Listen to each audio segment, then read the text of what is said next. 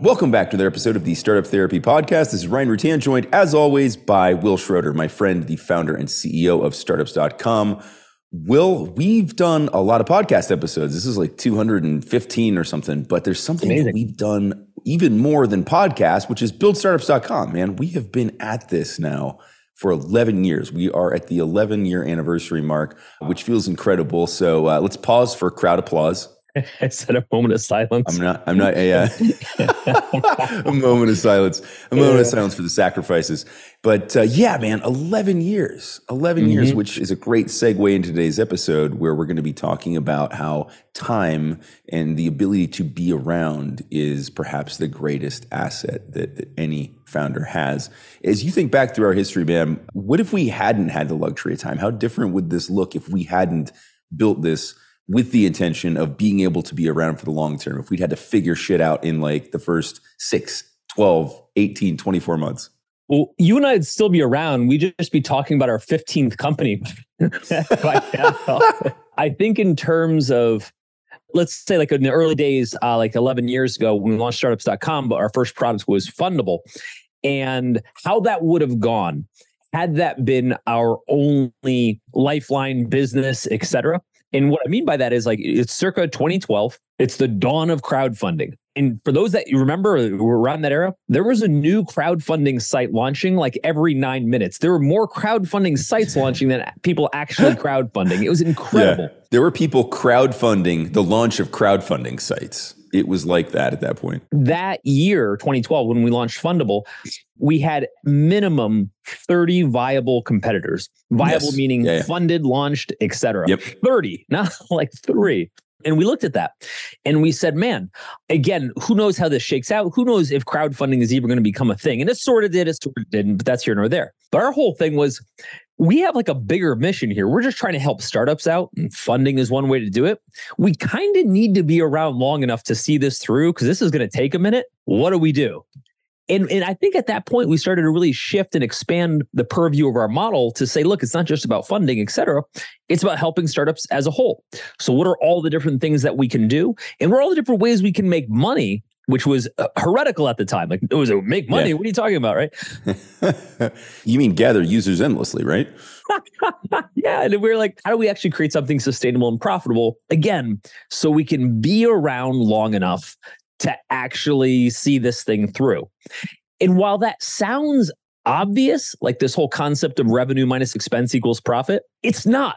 And if you if you look at all the other startup graveyard headstones, uh, tombstones that we've accumulated over the years with all these competitors, it's nuts. You know what I mean? Yeah, for sure. Yeah, you know, look, I think we had the luxury of having done this a number of times. One, and then I think what we did that was really great was that we fell in love with our who like we knew we wanted to work for founders. Yeah, and absolutely. we uh, and that was that was you know inflexible. We were like, okay, that's it. But we didn't fall in love with any particular solution right? We knew who we wanted to help, and we knew there was a massive set of problems that they would encounter uh, across their journey as a founder. And we stayed there, right? And we let that be the North Star, not here's the product category that we picked. That's it, right? Well, crowdfunding. Crowdfunding is it, and this is all we'll ever do, and we're going to be great at it, and it's going to be amazing. Yeah. And there's just the, the market didn't come together the way we thought it would, right? And so, fortunately for us, we weren't in love with crowdfunding. We were in love with what crowdfunding could do for founders and we found out that it wasn't going to do exactly what we thought for founders. We said, okay, well, let's keep going. We still want to help founders, but we have to help them in different ways now. So I think that was critical to to our decision making at that point. I think what we could talk about today, though, and really kind of dig into this is how the concept of time or having essentially unlimited runway, which is another way of looking yes. at it, how creating unlimited runway, no matter how modest that might even be, fundamentally changes your ability to compete and grow and develop as a company, as a startup. Sure. We're 11 years deep, not because we did anything special. That's what I really want to point out. I mean, we worked hard, et cetera, but so did a lot of other people. What we did differently was we focused on longevity, in sustainability, in survivability above all else, which yeah. prevented us from doing a lot of things. You know, and, and maybe that would have made us a bigger company. Not that really matters, but like that could have been the case, or more likely would have bankrupted us. Could have done both, made us bigger first and bankrupted us later. Plenty of examples of that out there right now. So let's talk about the different pieces around what just creating some survivability actually buys you and kind of what it bought us. We'll use our own story and kind of walk through what worked for us. And I think for folks listening, particularly now because funding is drying up and everything else like that, a lot of founders are thinking about things differently. And they're thinking in terms of, hey, I don't want to be on the fundraising cycle where every 12 to 18 months I die and get reborn again. How do I do this differently? So I would say the first thing we looked at was we are militant about our finances we are militant about our finances. Like, like, we don't take anything for granted. When the business even starts dipping into the red 1%, we freak out. So financial discipline helped a lot. I mean, we're getting into surviving bad bets. Oh, it's an absolute superpower. I mean, you and I have both chased down what look like meaningless expenses in a vacuum, but at, taken as a whole, right, that adds up, right? And so yeah, it's oh, these absolutely. kind of things, these these disciplines are what allow you to stick around, right? And to your point, like being able to to be around for the long term is what what really matters here, right? To be able to to ride through those those various waves. I mean, we're riding through a wave right now in the macroeconomic environment, and it's unlikely to just smooth out anytime soon. So building that resiliency really matters. So let's talk about something really specific here, though. In that, like, what were some of the things that we did that we had to survive that were decisions of our own, right? We've made some bets. Every startup company has to make bets, and they're not all going to be great, right? I think the problem is when you're not built in a resilient way, when you're you're not capable of surviving those bets, that's when you run into trouble, right? When you make a bet, when you truly bet the farm, or in this case, you bet the startup, you're putting yourself in this insane binary situation where it works, great, and if it doesn't, we're we're gone. And I think we've been really good at not only picking good bets, but being very cognizant of how to navigate the bad ones because that's just as important, right? You cannot predict which bets are going to work. That's why they're called bets. You have to be able to predict what happens on the downside. I think everybody gets excited about upside of startup bets and not enough people are paying attention to what happens if this goes wrong in the unlikely event of a water landing right? Well okay so so look at it like this. So rewind back to what we were talking about with fundable. So circa 2012 crowdfunding is all the rage. It looks like it's going to fundamentally change how, how startups get funded. And so we go all in on that as kind of call it product one phase one of how we want to help startups. Within 18 months probably less we realized it was a bad bet Okay, now many startups, a lot of folks listening who either maybe have had startups in the past or have one that's feeling this right now, you kind of know when you're there. When you're looking around going, you know, the signals that are usually good kind of aren't happening. And to give it some color, here's what it looked like for us at that time. We launched crowdfunding site and we start to notice a few things going wrong. And I just want to give it again some some color. One is that you've got some breakout hits, like a few companies are raising and doing really well, and they are by far the outliers, and everyone else is doing next to nothing, right? It was like, yep. like if you had letter grades, you had a handful of A's, a sprinkle of B's, and all F's right? As far as people trying to raise. Yep. The second thing was we assumed that it would create a lot more investors. It did not. It created yep. almost zero new investors. In other words, we didn't create more money than otherwise existed. And that was a problem. Because at that point, all you're saying is the same number of people are writing checks. They're just going to either find it first off of fundable.com or from somebody that they meet off the street, right? But we haven't changed the supply. So, with that said, we start going, shit, this was kind of a bad bet, right? We can help in a certain way, but it's not going to be like the big, massive growth engine it needs to be. So, what do we do? We said, well, let's find other ways to make money. So we create a consulting arm. We're doing pitch decks and things like that, helping people with the fundraising process. And that helped. We started buying other companies like LaunchRock, like Clarity, et cetera, to diversify our SaaS revenue. And that helped. We started making sure we didn't double our investments in Fundable because it wasn't going anywhere. Right. right. So that helped. And I guess what I'm saying is like we look for a step. How do we survive? How do we make sure we're around long enough? And then we'll figure this stuff out. But that was a bad bet. It wasn't like it was a good idea. It just turned into a bad bet. And if that's all we had banked on, which we'll talk about this in a minute, which all of our other competitors did, they banked on the one thing and that was it, we'd have been done for. That, that would have been game over for us. You know what I mean? Yeah, none of them are podcasting about anything they're doing with those businesses right now. right? right? They might be on podcasts talking about how it all went wrong, right? And and about the, the badness of the bet. But yeah, the key differentiator there again was like we were able to see that and we said like, look, we still want to be in this space. We still want to help founders, but there are other ways of helping them, right? So fall in love with your problem, fall in love with your who, don't fall in love with your what, right? This is where we get stuck, right? When we just get so solution oriented and we just love how we're going to solve this problem in the world so much, it doesn't work, right? We just cared about accelerating founders' journeys and funding is one way of doing that. Kind of to your point, when we did not see all of these brand new magical check writers appear from the mist and begin writing checks, we realize, look, the best we can do here is democratize this a bit, and we'll do that, and that'll be great. That will help some founders, but it's it's not what everybody thought it was, right? That bet that we all predicated on. One of the big bets there was there will be more people writing checks, right? Your auntie's going to start writing checks. Your your dentist is going to start writing checks. They just didn't do it. Well, so the other side of it is again talking the, the types of bad bets. It's you know that was a product yeah. bad bets. That's just one category.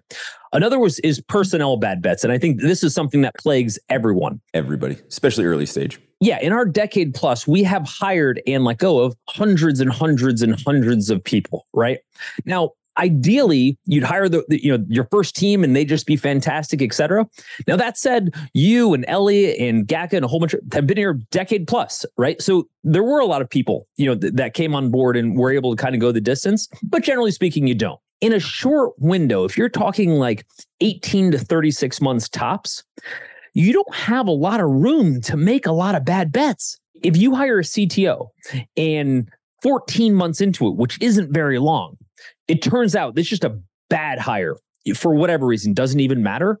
Now you have to go replace C or CTO and bring a new CTO and hope that person works. By the time you do that, you're probably out of money, right? Or damn near close to it.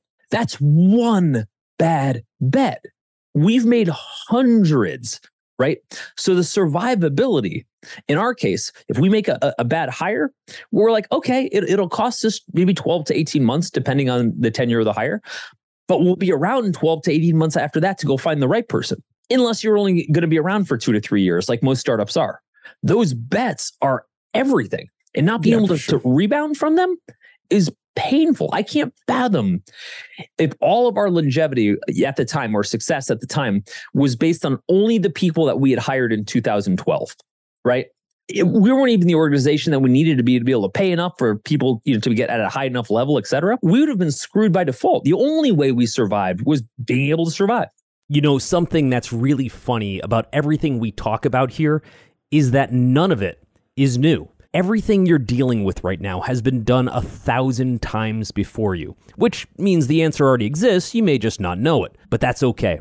That's kind of what we're here to do. We talk about this stuff on the show, but we actually solve these problems all day long at groups.startups.com. So if any of this sounds familiar, stop guessing about what to do. Let us just give you the answers to the test and be done with it. Yeah, and like that takes tough decisions. That takes being scrappy. That takes a lot of fortitude on the part of the team and recognizing when the team's not right. We've we've done an entire podcast on this notion that and, and look, this happens this happens across all areas of the startup.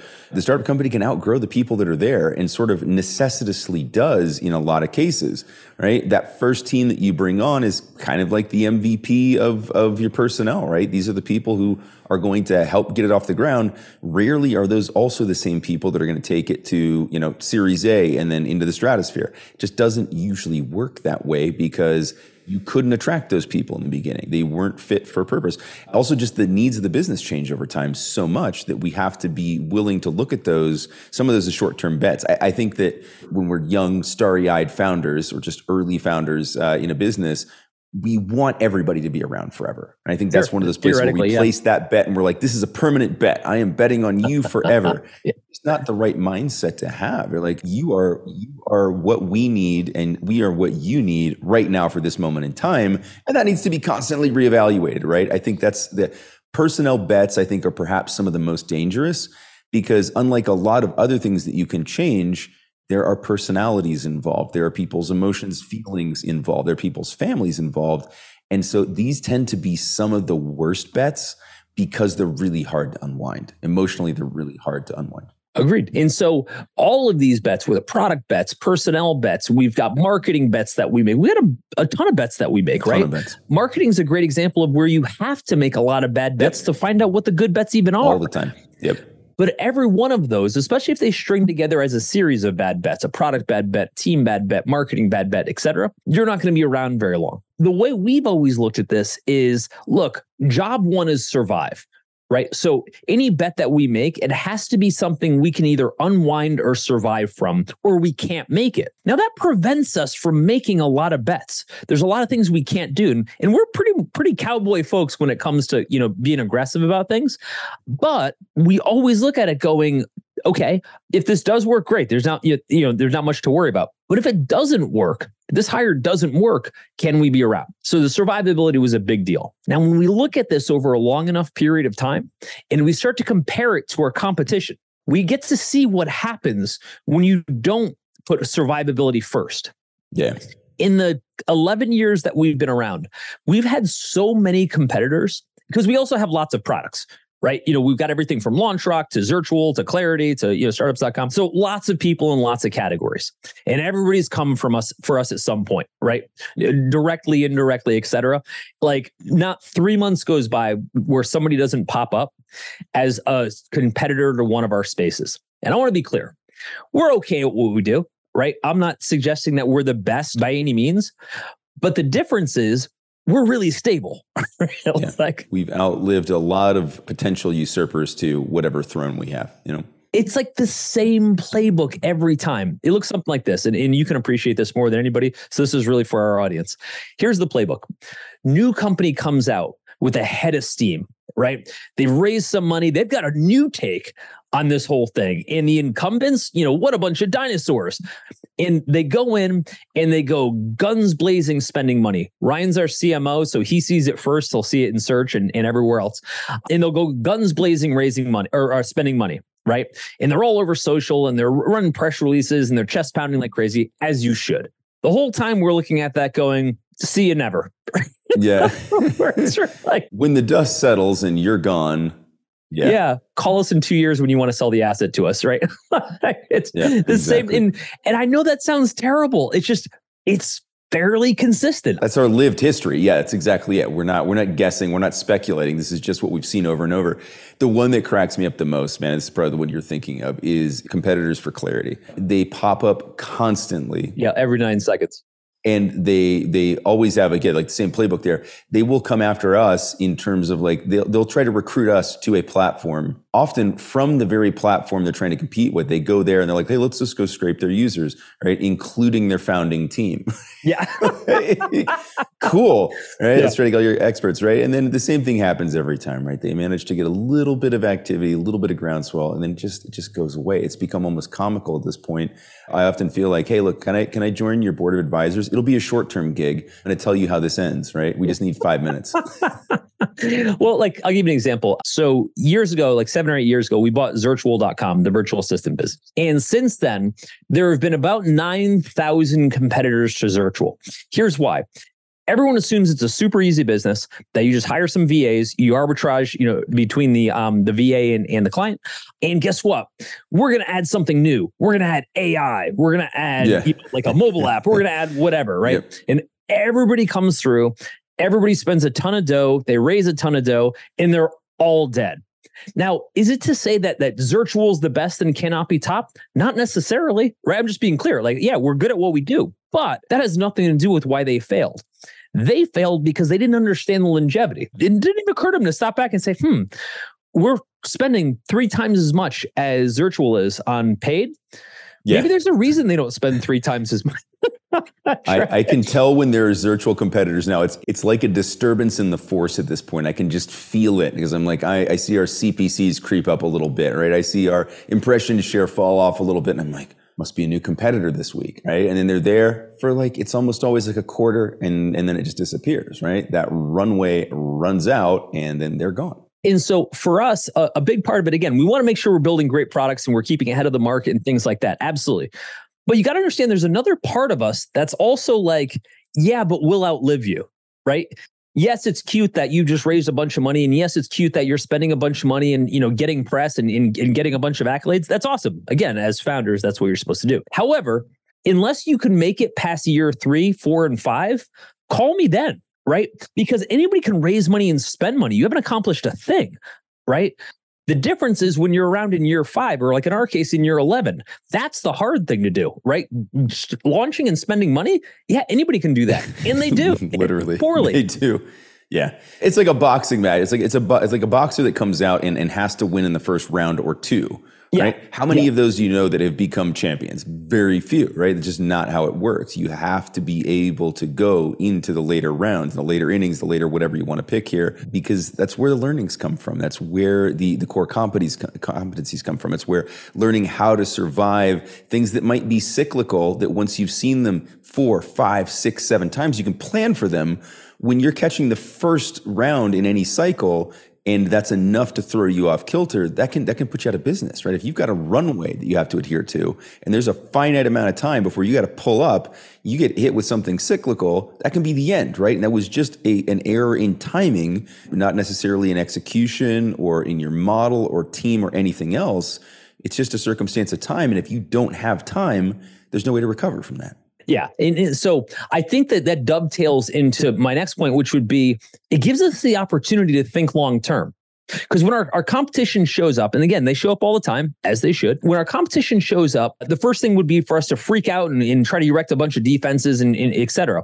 And while we do pay attention, it's not like we're not paying attention. While we do pay attention, it doesn't force us to immediately shift our focus because we're thinking long term. We have a very survivable business, a very stable business.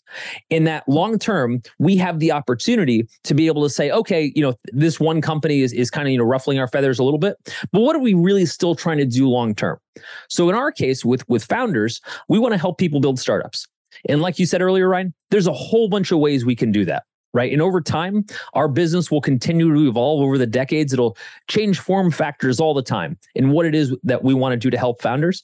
What we don't have to do is rely on a single widget or a single novel idea like crowdfunding. And if that doesn't work, I guess we're done, right? So being able to have that, that stability, let's just think long term. Let's just think like you said, fall in love with your customer. All we want to do is help founders. What are all the different ways we can do that over time? And, and how do we plan in five and 10 year windows where we're building something significant that can kind of compound over time? Yeah, and you have to think over those time horizons. We've talked about this a number can, of times on the yeah. podcast that that's the that's the time in which it takes to be successful.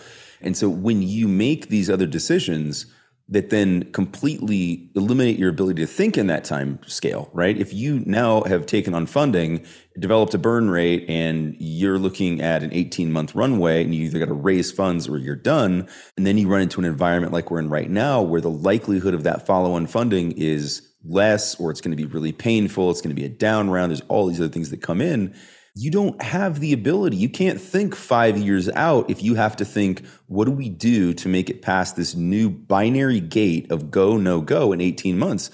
It just wipes that out. I see this all the time with founders. We're talking with them and they cannot see beyond that next window, which fine. Like, look, you do have to make sure that you cross that, but you cannot allow that to pigeonhole your thinking into 18 month chunks or whatever our next milestone is because you're that much less likely to hit it or be building the right business, right? How many times have we seen this, Wil, where people continue to hit that funding round, right? They're, they're able to keep going. And ultimately, you know, three, four, five rounds in, they fail. Why? Because they were planning a series of short term campaigns without a long term view of the business. And then they're just gone when the funding finally dries up because they never got to where they needed to be because they were always short term thinking, right? There's such an evil catch 22 at play there.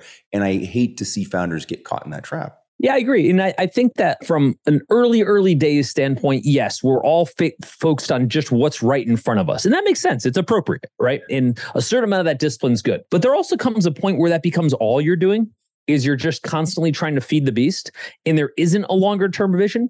And what ends up happening is, like you're saying, you keep making these short term decisions. Oh, this sounds cool. Hey, let's add AI to our name and rebrand the business so that maybe we'll raise money, right? It's like that is short term thinking right? Let's try to get this one piece of press because maybe, you know, that'll catch some investors' attention or customers' attention. It's like that's short-term thinking. Long-term thinking is hey, the product we're trying to build will probably take three to five years to mature. But here are all the bets we can make along the way to help build that foundation brick by brick. So over the long term, this becomes something of a, that has a tremendous amount of collective value. That's long term thinking. You can do that when you're not so worried about how are we going to make payroll next week. And the truth is, again, it's not like like we make so much money we don't know what to do with it. We're just very diligent with our money. Right. And so every every decision we make says, okay, cool. We'd love to do 10 more things. We cannot. That's the discipline. Here's what we can do given the budget and the resources that we have in in our look on the economy and everything else like that. I don't see a lot of this. I see it in traditional businesses. Like traditional business owners, this is exactly how they think. It seems like kind of like a, a, a, lost art among startups. You know what I mean? It is. Well, and I think there's, you know, there, there is a difference between building a business and building a startup. But at some point, a startup has to become a business. And I think this is where people get get this wrong: is that they're they're not thinking about the once this becomes a business, what does it do right? How does this work? And what are the, the, the necessary transitory steps to get it there? To your point when it's all short-term thinking right you're just going to lock yourself in startup mode. You're never going to escape that necessitous kind of hunt to eat mentality and it's bad for you right? It's bad for you it's bad for the business and it just it's going to arbitrarily limit where you can go with it right? You have to right? I, have said this in the podcast before you got to aim for the moon but you got to clear the fence but when you just get caught clearing the fence over and over and over and over again without really being clear on where you're going or what you're building towards or having the time to do so, it's super, super dangerous.